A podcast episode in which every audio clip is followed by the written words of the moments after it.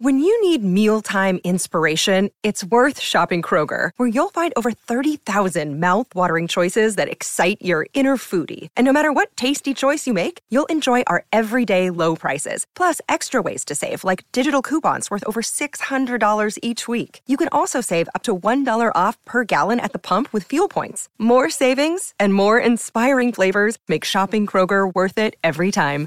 Kroger, fresh for everyone. Fuel restrictions apply. Want to witness the world's biggest football game? Head to iCanWin.com.au, predict Australia's score with a crystal ball, and it could be you and a friend at the FIFA World Cup Qatar 2022 semi finals, all thanks to McDonald's. Maccas, together and loving it. TNC's apply. Loving the Premier League season. Optus Sport are showing all the action. Richard Bayliss uh, does uh, join us. Morning to you, Richard. Morning, Brett. Nice to chat. Just before the Premier League itself, we had a, a couple of games uh, in the sort of League Cup today. Tottenham 3 1 over Stoke, uh, Man U uh, 2 0 over Everton. So that sets up the semi finals. I'd love when. Uh, one of the, the lesser teams in Brentford sort of make it this far up against Spurs. I think it'll be Man United up against uh, Man City.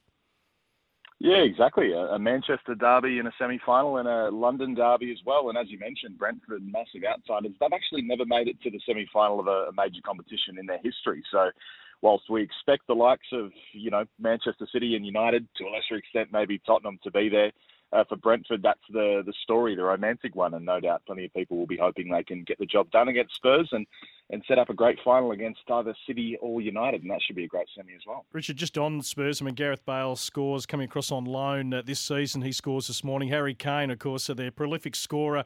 Uh, also amongst the scorers, they've just lost their way the last couple of weeks in the in the Premier League. How, how are you sort of assessing Spurs with you know so much of the football season still to play? Yeah, they, they have lost their way a bit, haven't they? I mean, losing to Liverpool is, you know, that's not something to be sneezed at. I mean, Liverpool are by, by far and away the class of the field at the moment, but then losing, backing that up as well at the weekend for Tottenham, you do wonder whether or not they are really in a title fight. I think if they didn't have Jose Mourinho in charge, you would probably say they're not quite there, and, and bringing Gareth Bale back in from Spain was obviously the headline move of the transfer window, and we know his class. He's done it for a long period of time. He did it at Spurs, you know, almost a decade ago, but he hasn't quite clicked. So for him to score this morning in the League Cup quarter final, maybe that unleashes something different for Spurs moving forward because I don't think Mourinho's really worked out how to use Bale yet. But look, they have they have quality. If if Harry Kane stays fit, if Son Heung-min is fit, then they're at every chance of beating anyone on their day. They just don't quite have the same depth, I suppose you would say, of a Liverpool or a Chelsea.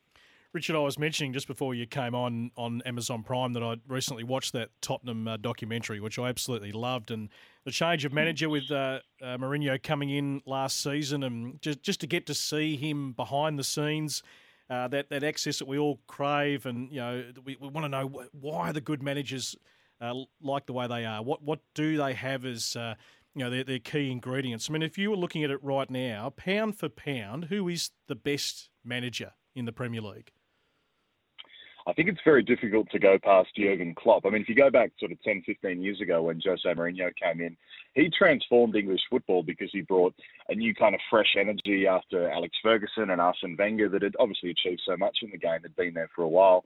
But the football itself has moved on. Jose Mourinho still plays this very kind of defensive, you know, almost counter-attacking style football. And whilst that's effective at the moment for Tottenham and can still win him trophies, the game has actually moved on. I think bringing in Jurgen Klopp from Germany, Pep Guardiola coming in uh, from Germany, sort of via um, Barcelona or the other way around, uh, it sort of changed the way football's played in the Premier League. It's far more exciting and open now than it's ever been. And even clubs towards the bottom end are playing good football. You know, they can't really afford to sit back and play that old school, knock it long, sort of long ball football. I think those guys coming in has actually made it more high tempo, high press, high energy.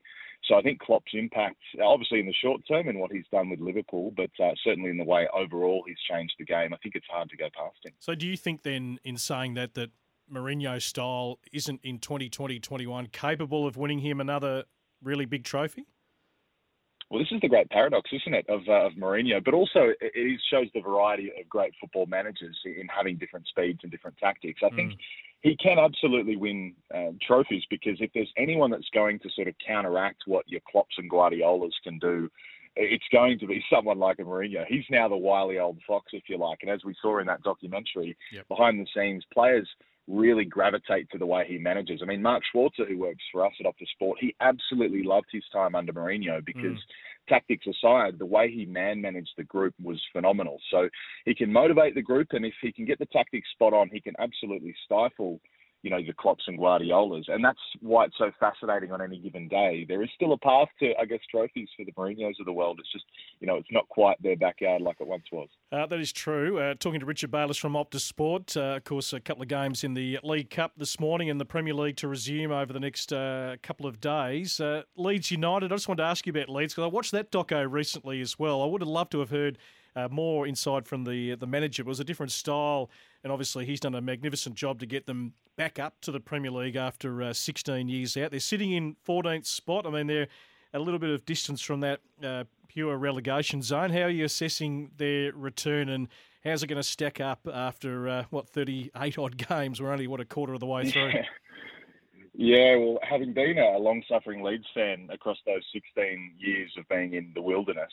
uh, now it's like a roller coaster. It has been a roller coaster the whole way through, but you know, losing to Manchester United 6-2. Funnily enough, that one didn't sting as much as losing 2-1 to West Ham. You know, I think they're not the teams you're going to compete with Manchester United and Liverpool first season back, but they are so incredibly entertaining. And I say that obviously as a fan, but I think all the neutrals this year have picked them up as their second team, yep. the must-watch team, because while they were 6-2 down against Manchester United, they were still throwing bodies forward. They had four or five players in the box when they were uh, attacking, and that's just unheard of. You know, you talk about Jose Mourinho being a, somewhat of a negative manager, Marcelo Bielsa is the complete opposite of that, mm, and mm. he will stick to his guns regardless of, of what the score is. That's what's brought them up, and they have they play a very high risk, high reward, and obviously it can go wrong as well. Style of football, and when it goes wrong, it goes horribly wrong. But when they get it right, it's unbelievable to watch. We've, we've been treated to something really special, and that documentary, yeah, you're 100 percent right. It's a different philosophy from the Tottenham one because it's not about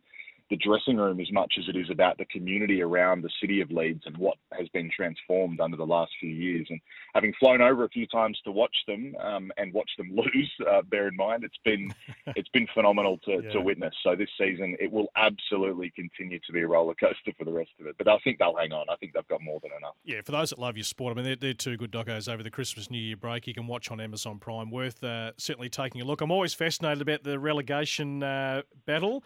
I noticed Big Sam Allardyce is uh, back. You can't keep him away, uh, mm. Richard, the man who chews gum like uh, no other, trying to do another rescue job.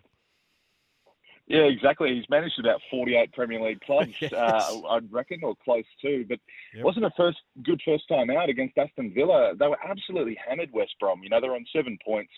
They're a fair way adrift, not just in terms of points, but just in terms of quality as well. And that, that could be Big Sam's biggest task yet. I mean, he He's pulled Crystal Palace, he's pulled Everton and Sunderland out of the mire before. There's every chance he could be the manager to do it, but I just don't think they've got the quality. But it, it certainly will be worth watching to see how the results go. But the football itself might not necessarily be too uh, too entertaining. But it's a, a huge task with obviously Fulham down there expected to stay in the bottom three. Sheffield United only have two points after 14 games, so they're in absolute all sorts. They're they're gone for all money, you yep. would suspect. Yep.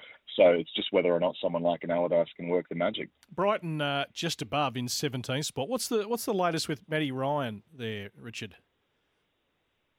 Yeah, it's not ideal for Matty. He was dropped about two months ago for a game against Tottenham. He got back yep. into the side after just one game, but that was a really good indicator that with the manager Graham Potter, Matty Ryan's not necessarily his favoured type of goalkeeper.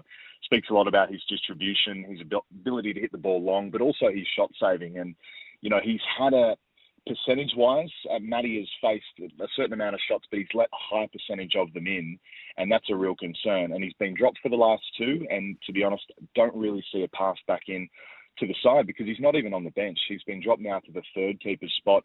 Uh, Robert Sanchez, the goalkeeper's come in and done a really good job, and I think the the writing's on the wall for Matty that you know, his time at Brighton is all but over, you would suspect. I mean, there's plenty of time, obviously, for him to come back in and prove himself, but just looking at the way that the manager, Graham Potter, wants to play his football, what he said in the media about, you know, Matt, you know, can potentially look elsewhere in the January window, you would suspect that's probably the best idea for the for the Socceroos number one because it's um, sadly as our only Australian exponent in the Premier League, you know, we uh, we'd love to see him in there, but it probably won't be at Brighton. Yeah, it doesn't look uh, to be the case. Writing seems to be on the, the wall at uh, Brighton. Uh, great venue too. I did go down there about three years ago. Saw Brighton and Stoke uh, It was a good night actually, oh, yeah. and, the, and the trek back to the train. I think I fell asleep. We ride back at London uh, the train station about 2 a.m. in the morning. That to actually get me off, Richard. I was in a deep, uh, deep sleep at that stage. Uh, you, you, enjoyed your day then, by the It was sound. good. It was good.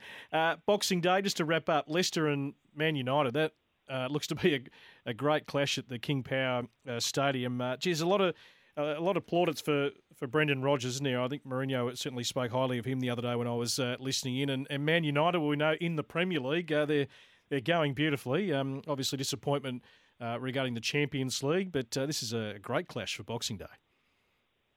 Yeah, it's really difficult to pick as well because Leicester are sitting second, Manchester United third with a game in hand. But Leicester, of all teams, are arguably the hardest to get a read on because one moment they'll play amazing football. You know, Jamie Vardy gets in behind. He's so quick and effective uh, running at, at defences. And, and, you know, they, they win a lot of games, but then they lose games they shouldn't as well. And at home against Manchester United, whilst you would fancy Leicester to get something from it. You think that the football United are playing, the confidence they've got at the moment, they will go there pretty sure or, or you know, pretty confident in their own mind that they can go and get three points uh, or at least get a point on the road. So really difficult one to split, but it should be an entertaining one. Great way to start Boxing Day, actually. It's the early kickoff uh, before seven or eight games follow that. So, um, yeah, great way to start. No doubt. We'll be tuning into all the Premier League action on uh, Optus Sport. Really appreciate your time and have a, a great Christmas, Richard. You too, Brett. All the best, mate. Richard Bayliss covering the Premier League this morning. It's Tyre Power's Big Footy Final Sale. To kick things off, you can get the power to buy three and get one free on selected Toyo passenger car and SUV tyres. Tyre Power's Big Footy Final Sale can't last. Visit tyrepower.com.au now.